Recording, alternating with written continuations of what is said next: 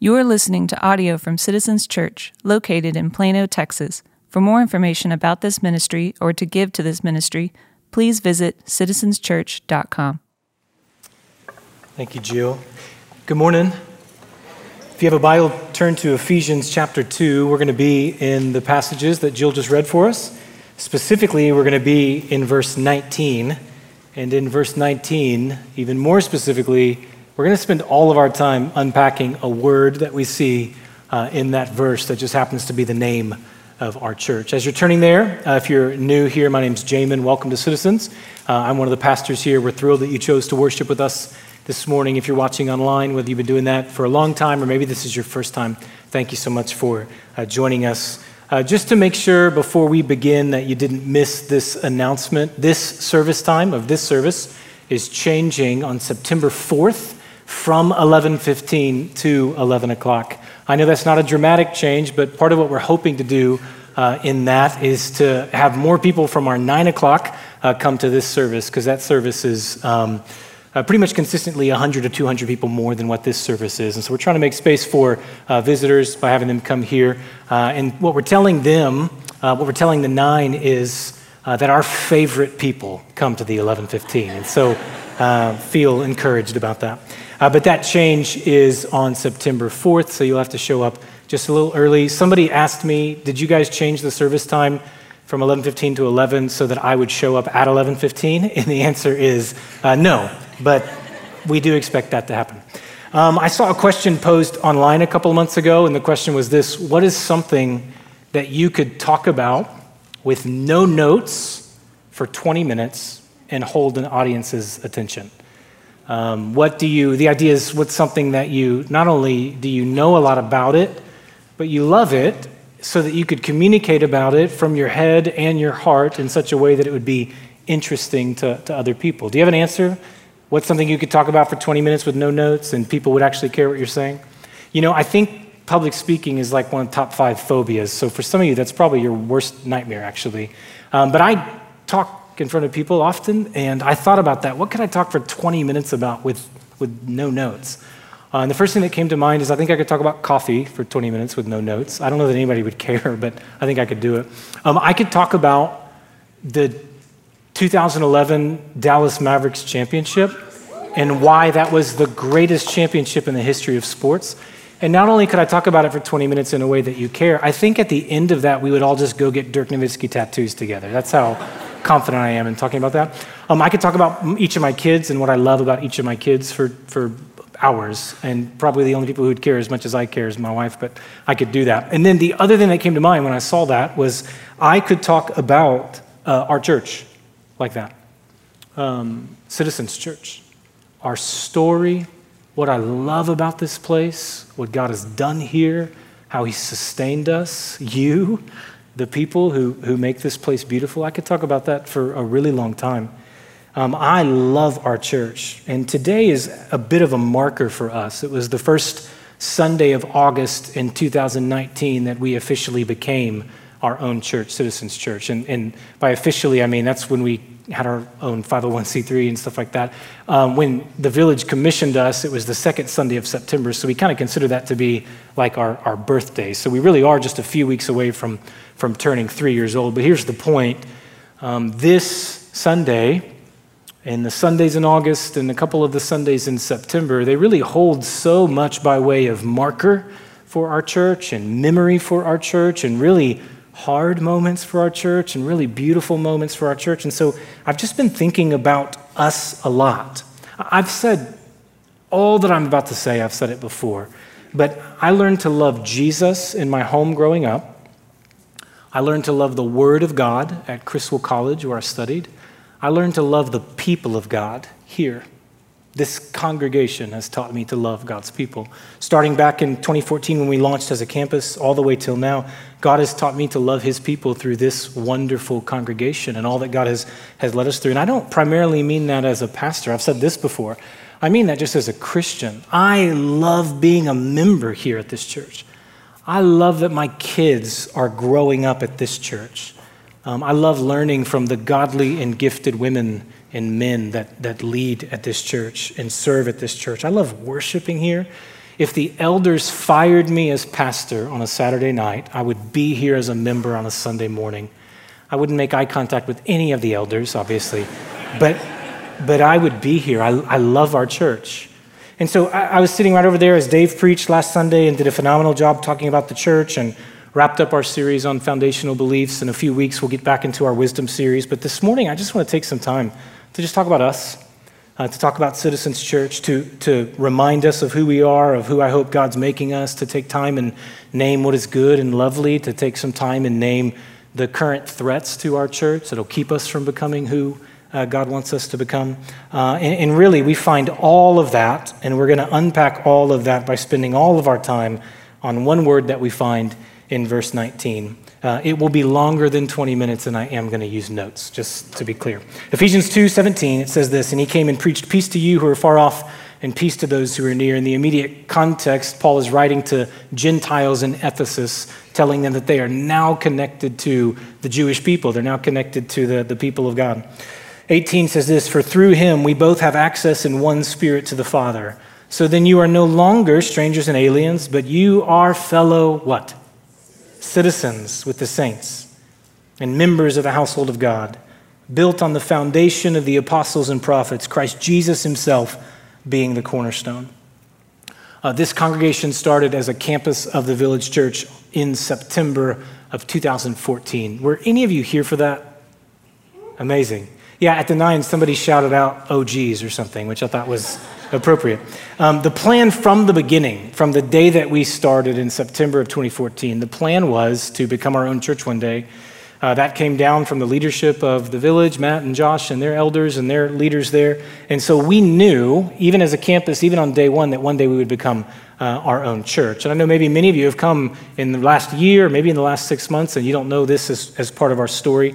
But we really started moving seriously towards becoming our own church in the summer of 2018. We moved buildings. Uh, we had been meeting in a place like two miles from here, and we moved into this building. And then that fall, our elders got away uh, for a couple of days to pray and plan. And we really, there were a lot of things that we needed to talk about. There were a lot of decisions we needed to make. But the most important one was we needed a name for our church. We needed to know what we were going to call this place. And um, we were not naming something new, we were naming something that already existed. And uh, we knew that people would really care about what we were called, and it needed to matter, and it needed to have meaning, and it needed to be significant. And most of all, we wanted to, to honor God. And so we went into that weekend with a list of 100 or more church name options. And they were based on location, based on theology, based on culture, based on hopes. And what we did was we all circled kind of our, the, the ones that stood out to us, the five or 10 that stood out. And then we just talked about them out loud. And each person kind of mentioned why and, and what they thought. And I'm pretty sure it was Jeff Saladin, uh, our longest tenured elder, who was the first one to look at the list and say, Hey, I, um, I kind of love citizens. And the very first response, someone immediately said, No, that's a bank. I'm like, okay, well, we'll keep going. Uh, and, and kept talking and talked about some other ones and then just kept coming back to this. Someone else said, Hey, you know what? I'm with Jeff. I, I think I really love citizens.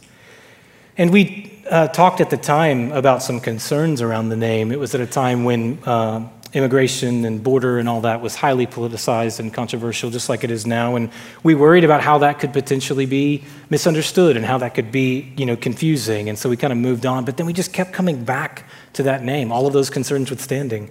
And then what we did was we opened our Bibles and we looked at the passages in the New Testament where Christians are called citizens. There are three of them. And it was in this passage in Ephesians where our hearts really began to be won over. Not just won over, but our hearts began to be convinced and excited about a church named Citizens. In my mind, I began to envision standing here on this stage and looking out at you one day and saying, Welcome to Citizens Church. And saying that with a tremendous amount of confidence and excitement and vision and hope and all that. And so here it is in verse 19 you're no longer strangers and aliens, but you are fellow citizens with the saints and members of the household of God. Many of us are familiar with the first part of Ephesians chapter 2, Uh, Mike preached through it a couple weeks ago, did a wonderful, compelling job of talking about salvation. There's popular verses in the first part of Ephesians 2 For by grace you have been saved through faith, not of yourself, it's a gift from God. The last half of Ephesians 2 is the outworking of that. It's the so what, it's the what's true about you in light of the fact that you've been reconciled with God. And namely, the emphasis is not only are we now right with God, but we now belong to God's people.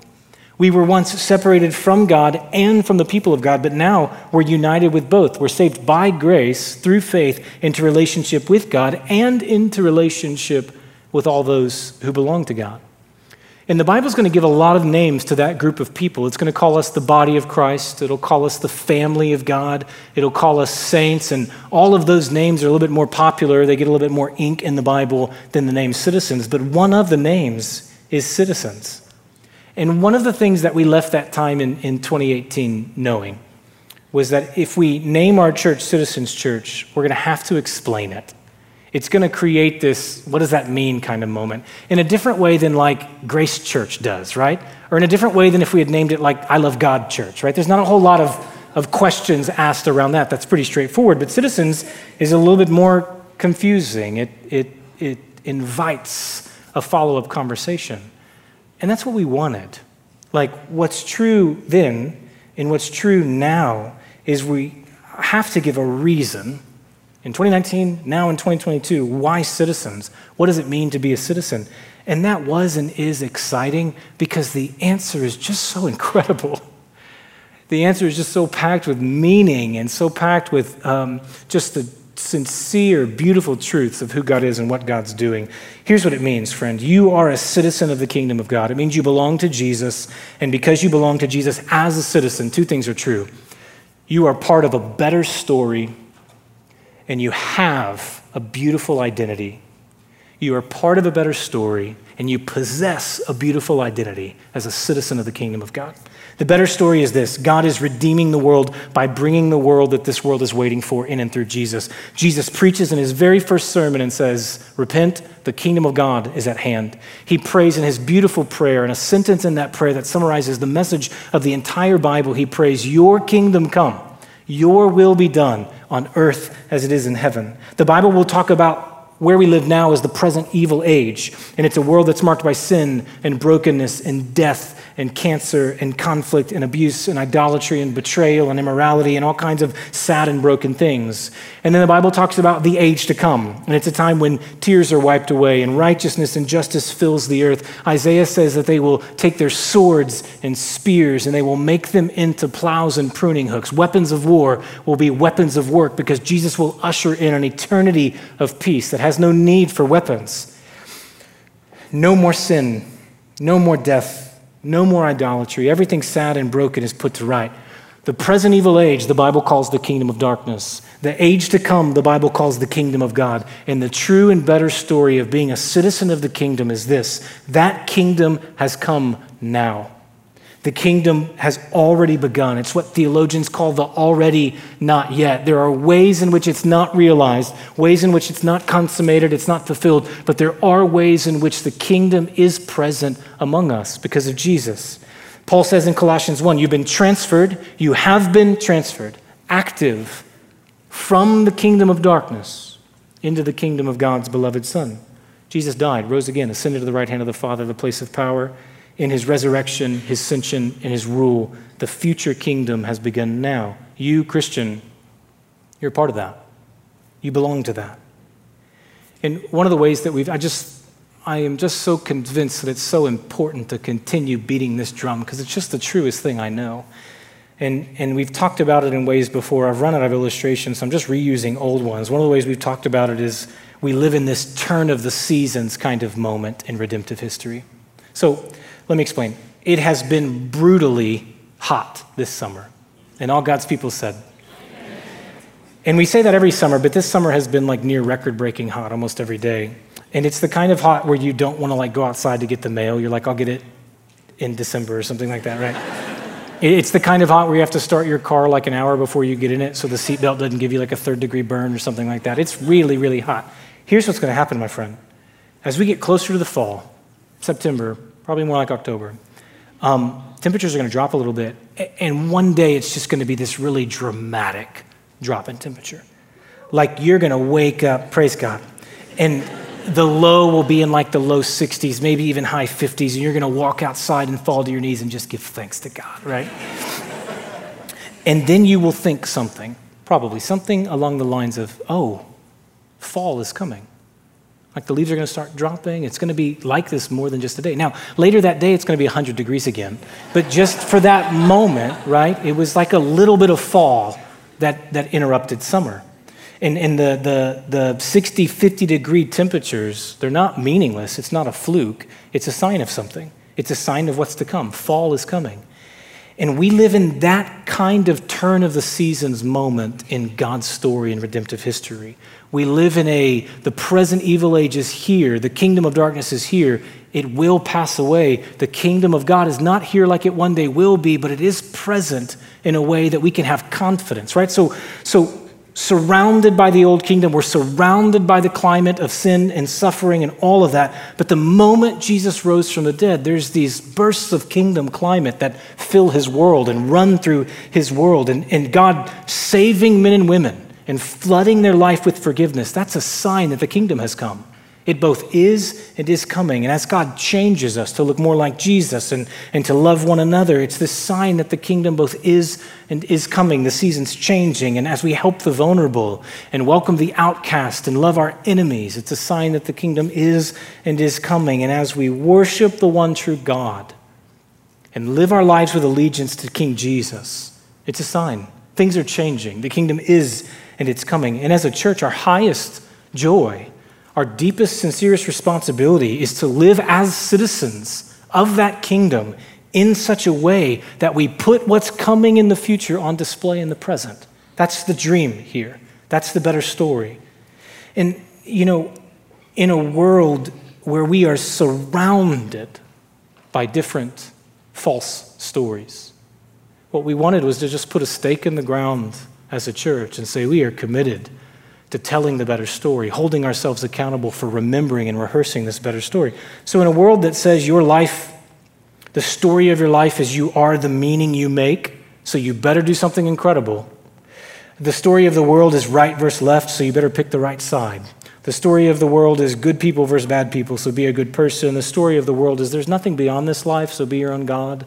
Make up your own religion. The story around you is you are what you have, so you better get as much as you can what we want to do in that kind of climate, what we wanted to do in 2018, what we want to do now in 2022, is stand on the truth that we have a much better story to tell, a much truer story to tell, the one of Jesus and his kingdom and his citizens, who by God's grace can be a small picture of what is to come. And by naming our church Citizens Church, we want to hold ourselves accountable to telling that better story. And maybe, just maybe, by God's grace, God's kingdom would come a bit more on earth as it is in heaven, in and through us, in and through this church right here in the heart of Plano, Texas.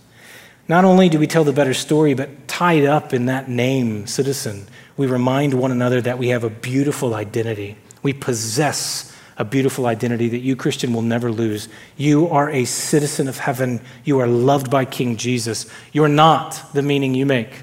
You're not. You're not the sins you've committed. You're not your worst moment. You're not the lies you believe. You're not the career you'll never have. You're not the things you lose. You're not the names you've been called. And the hope, every time we gather, anytime you go into our home groups or our recovery groups or our Bible classes or our gatherings or our night of worships or on our mission trips, the hope would be either implicitly or explicitly you're reminded of who you are, of who God has made you and who God is making you. So, like right now, you're in church at Citizens Church. Did you fight with your spouse all week?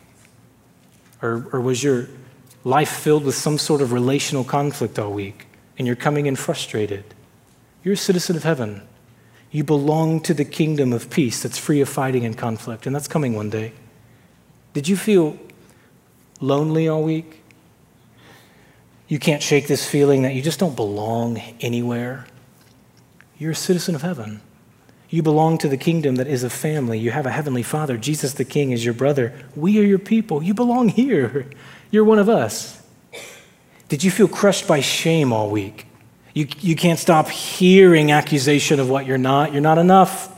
You're not as godly as you should be. You're not worthy. You're unlovable. And you're coming in crushed by the weight of those kinds of words. You're a citizen of heaven. You belong to the kingdom that has a great high priest, King Jesus, your advocate. And he will one day forever silence the voice of the enemy. And today, right now, he speaks words of life and intercession over you and about you. Did you feel afraid all week?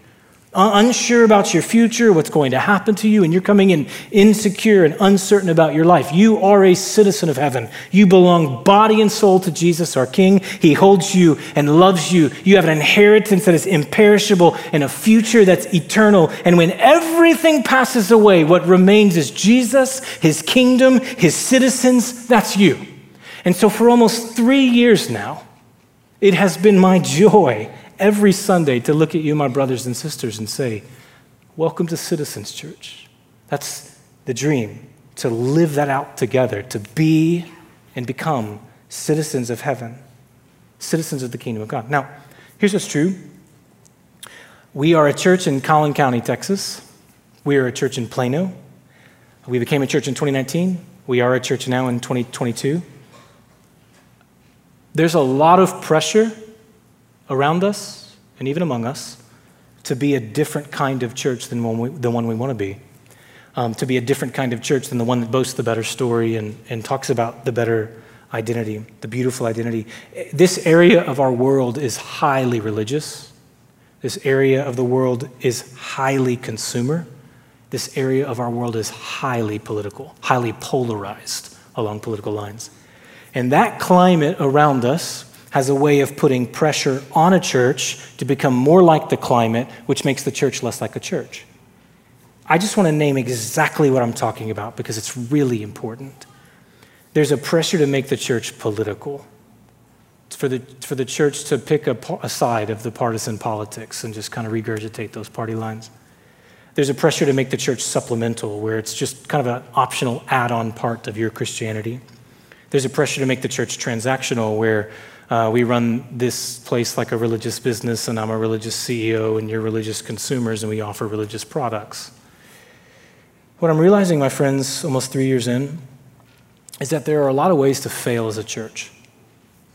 Maybe when we think of failure, we think of an empty building, we think of lights off, we think of the doors locked, and depending on the story, maybe that's a kind of failure. But there's also a kind of failure where a church fails by succeeding at what doesn't matter there's a kind of failure where the place is packed with people, empty of the presence of God. There's a kind of failure where the budget is growing, but the lives are diminishing. There's a kind of failure where the, the place looks a lot like success, but the people look nothing like Jesus. Lord, help us. Everything in me, everything in us wants to fight against that. Friends, I would rather fail chasing a meaningful dream than succeed at something that doesn't matter. That's not true about us, by God's grace, truly. But I do, I want to unpack the idea of being a citizen and intentionally contrast that with some things, because I think it's really important. Citizens Church is theological, not political. Being a citizen means church is essential, not supplemental. And we believe about church that citizens is formational, not transactional. Let me take some time on each of those briefly. Citizens Church is theological, not political. Um, I love this country. I really do. I especially love this state, Texas forever. Um, we've got a responsibility as Christians living in this country. We live in a democracy, and what that means is to some degree we have an ability to affect change, and we have an ability to hold thing, people accountable, and, and we have ability to steward well our kingdom values and actually see those make a difference in the world around us. And so I think we need to be really faithful and we need to think really wisely about what it looks like to try and participate as Christians in a really broken, really complicated political system. The Bible tells us to pray for our governing leaders, and I hope, I hope you do. Um, the Bible gives us permission to hold accountable where we can. The Bible tells all of us to pursue peace and to live peacefully, and I believe all that. But there has been around us a conflation of the purpose of the church with partisan politics, and I want no part of that. We want no part of that. I've had conversations with people who have come to our church who were told by pastors at other churches if you're a Republican, that means you're a racist. I've had conversations with people who have come to our church who have been told by pastors at other churches if you vote Democrat, you're not a Christian. A pulpit, which is intended by God to stand on the Word of God and teach the truth of God, it breaks the heart of God when that pulpit sounds less like an embassy for the kingdom of God and more like a platform for a political party. It won't happen here. It won't happen here. I am not saying political views don't matter. I believe with all my heart that our theology should inform our politics. I do think there are some political positions that are untenable with what we believe as Christians. I believe that. I'm not a relativist. But I also know that in a lot of areas, two people can believe the same theology and love what God loves. And as they try and work that out in a complicated, complex, broken world and broken system, they can land in different places. And there has to be space for that space to disagree, space to be wrong, space to learn from one another. There has to be space for that. Even more true than that as naive as it might be, what I, what I believe with my whole heart is that when we fix our eyes on Jesus and give our allegiance to Jesus and we order our loves around Jesus, I think He's just going to work it out in our hearts. When Jesus chose His disciples, He chose people, He chose disciples from across the political spectrum. Uh, Matthew, the tax collector, was an employee of the Roman Empire. He was on Rome's payroll. He, had, he loved Rome. He had given more of his heart than he should to his country. Simon the Zealot hated Rome, planned violence against Rome, wanted to overthrow Rome.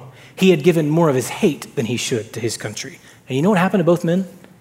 They both give their hearts to and they ultimately both give their lives for Jesus. They learn to love one another, not because of shared vision for the country, but a shared obsession with Jesus and a shared hope in the kingdom. And that's what we're after. The official political position of Citizens Church is this Jesus is king. He is all we've got. He is all we need. He is in sovereign control over all things. He's not elected by the people, he's sent by the Father. He doesn't win votes, he changes hearts. His platform is an empty tomb and an occupied throne. He is the unimpeachable, eternal, glorious Lord of heaven and earth. One day every knee bows to him. One day every tongue confesses him. One day every tear is wiped away by him. He's King of kings and Lord of lords. And friends, we love everything best when we love King Jesus most. We love our family best, and our community best, and our city best, and our country best when we love Him most. Jesus is King.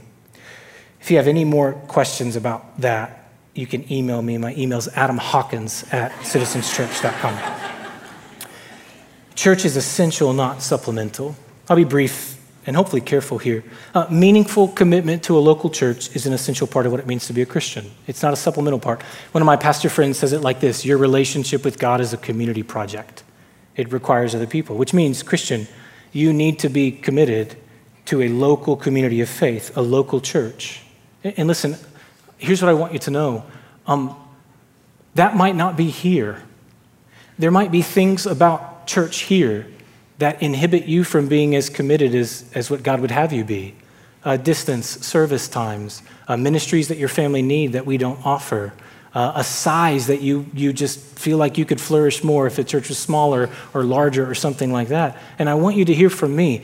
We do not care as much that you're meaningfully involved in this church. We want you meaningfully involved as a Christian in a church somewhere that preaches the Bible, somewhere that exalts Jesus as the supreme love of all of our lives. And if, and if that's not here, I just pray it's somewhere for you. At Citizens, what that means is that means Sunday morning gatherings and being a part of one of our communities, our home groups or our recovery groups, or being a part of our classes, like our Bible classes and steps, and being a part of our mission initiatives. And here's what I know that I want you to know that I know there is a lot in life that competes with involvement in those things. And there's a lot of really good things in life that compete with commitment to all that. And different seasons of life affect and shape all that. the Roller family is going through that right now, the season of life that we're in. I, I feel like we are busier than we've ever been, and that makes commitment to all kinds of good things really complicated. And I know this I know that some of you sincerely love this place are committed to this place, are doing the very best you can in a very busy season. And and that still means that you're here less than what you'd like to be or, or less than what you need to be. And, and there's so much grace for that, so much understanding for that.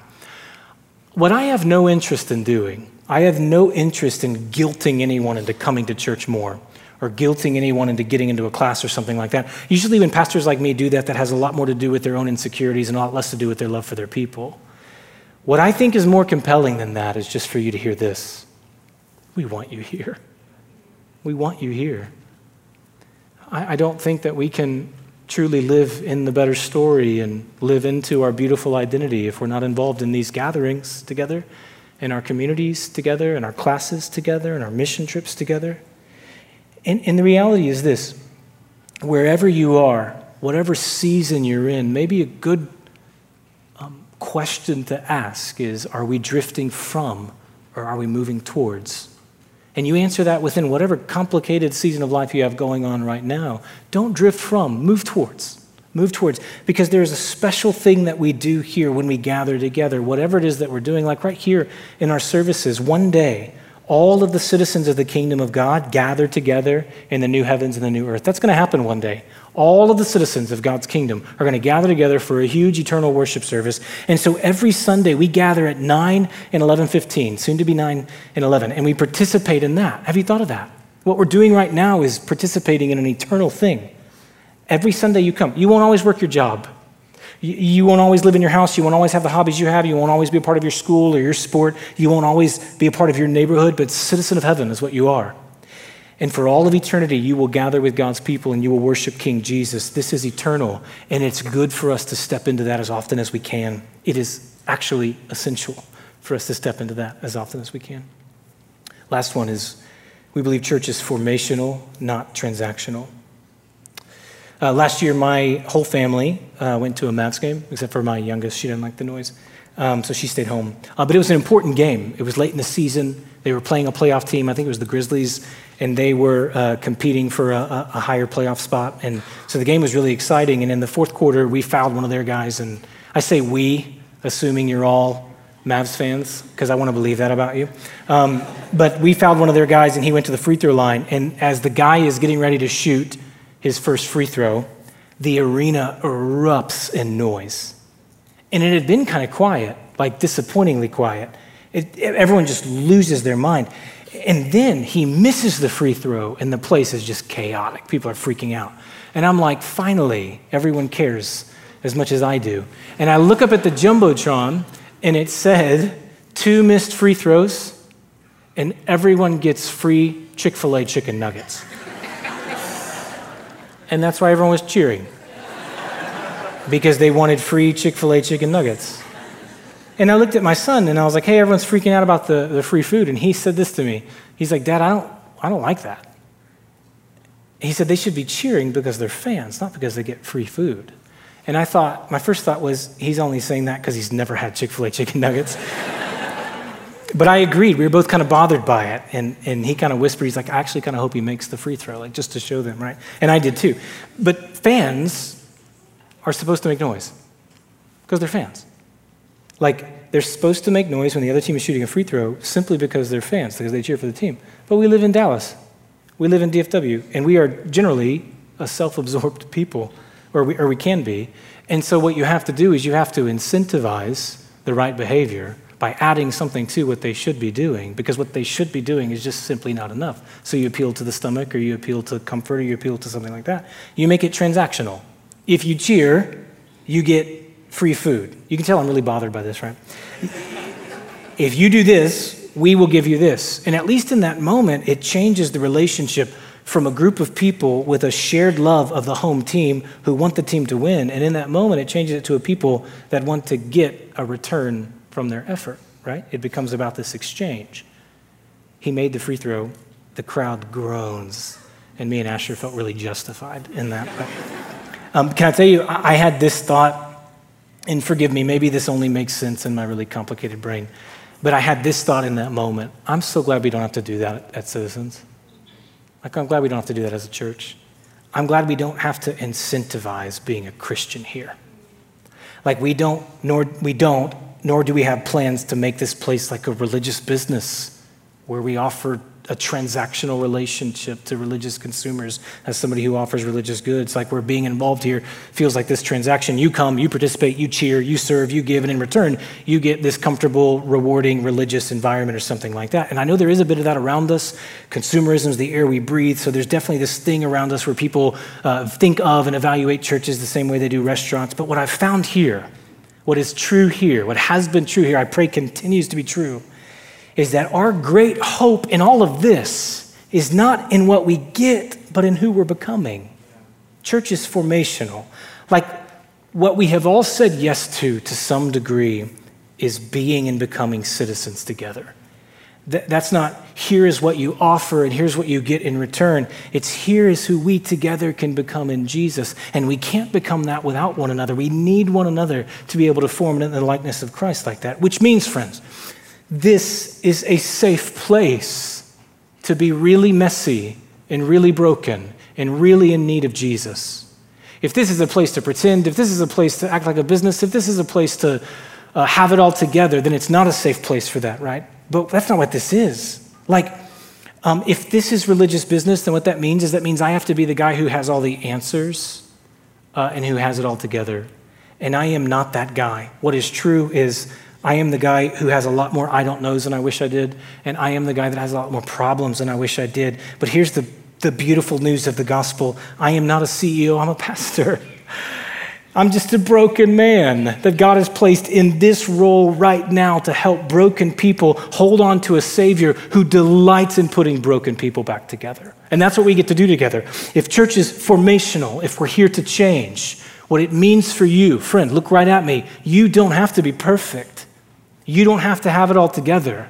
That thing that happens so often is we come into church and we just roll through this really long list of things that we feel guilty of, and we roll through this really long list of people who we think are better than us or further along than us. That's not what we're doing here. It's not a place to pretend. And the things in your life that are messiest, the habits in your life, or addictions in your life, or the secrets in your life, or the struggles in your life, or the grief in your life, or the loss in your life, or the pain in your life, you don't have to hide that. You can walk in honesty about those things. You can trust that when we walk in honesty and transparency together, link arms together, eyes fixed on Jesus together, He brings healing and change. And you know what's a lot better than pretending? Being changed by Jesus, being made into the likeness of Christ. This is the gathering of the citizens of heaven. We were once enemies of God. Now we are his treasured people. We believe a better story. We believe a beautiful identity. And with that comes the joy of looking back and saying, I'm not who I was. And with that comes the freedom to look right now and say, I'm not who I should be. And with that comes the confidence of looking forward and saying, like Paul says in 1 Thessalonians, He will surely do it. God's going to complete a good work in you as we link arms together and follow Jesus together as citizens. Verse 20 really summarizes all of that in different words. It's talking about the church, and it says, Christ Jesus himself being the cornerstone. You know, the best thing that we have going on at Citizens Church? It's not a program, it's not an event, it's the presence of the resurrected, exalted, vindicated Jesus you know, the greatest compliment anyone could ever pay our church is that we, when we come together, we look like Jesus. The unconditional sin covering love of Jesus is evident among us. You know, the greatest day in Citizens Church history is the day that we stand with all the saints before Jesus. He looks at us and says, Well done. And we say back to him, You're worth it all. Until that day, may we continue being faithful. Until that day, May we continue to live as citizens in the better story, with a better identity, looking to Jesus, our great and glorious King. Father, we love you. We thank you for your mercy, for your grace, for your kindness to us. Would your word go out in power, please, God? Would it fall in a way that exceeds far beyond the knowledge of the messenger, far beyond the gifts of the messenger, far beyond the expectations of the messenger? Would your word run way out ahead of me, God, and fall into the lives and the hearts of your people, your children, Jesus, your brothers and sisters? And would it affect change? Would an outcome of this morning be that, that um, a family in here decides that, as difficult as it might be, that what they need, God, is they need to find a local community of faith that they can invest in, even if it's not here. Lord, may a, a, an outworking of this be that families, God, together would decide, roommates, God, together would decide. We want to move towards, we want to take a step forward. Lord, would an outworking of this be that someone here a little bit of trust in church would return to their heart? That they would think, maybe I can actually be honest here about what's going on in my life.